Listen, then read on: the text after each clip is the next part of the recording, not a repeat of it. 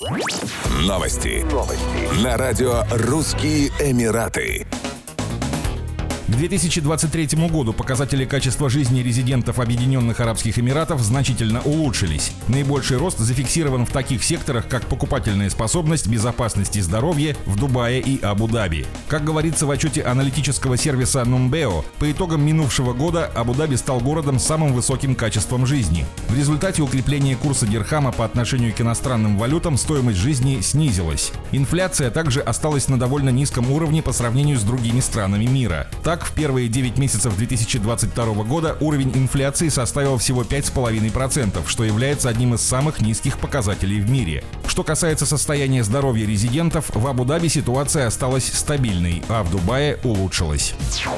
Международные путешественники, вылетающие из Объединенных Арабских Эмиратов в Китай, должны проходить ПЦР-тестирование на коронавирус не менее чем за 48 часов до отправления рейса, сообщило посольство ОАЭ в Пекине. Данные правила вступили в силу с 8 января 2023 года. Все пассажиры обязаны предъявить отрицательные результаты теста на COVID-19 для посадки на рейс. Хотя карантинные процедуры уже отменены, путешественникам также предложат заполнить анкеты о состоянии здоровья. С 8 января Китай снял основные ограничения на въезд в страну, которые были введены в рамках борьбы с коронавирусом. Так были смягчены ограничения на перемещение между материковым Китаем и Гонконгом, в частности, отменен обязательный карантин. Ограничения на поездки Китай снимает в преддверии Нового года по лунному календарю, который наступит 22 января. В праздничный период китайцы традиционно навещают родственников. Среди прибывших первыми рейсами после снятия ковидных ограничений были те, кто на протяжении трех лет не мог увидеться с семьей. С 2020 года Китай придерживался политики нулевой терпимости COVID-19. Применялись в том числе локдауны и обязательный карантин для тех, кто вступал в контакт с инфицированными людьми. В декабре 2022 года власти страны стали отменять некоторые ограничения, за этим последовал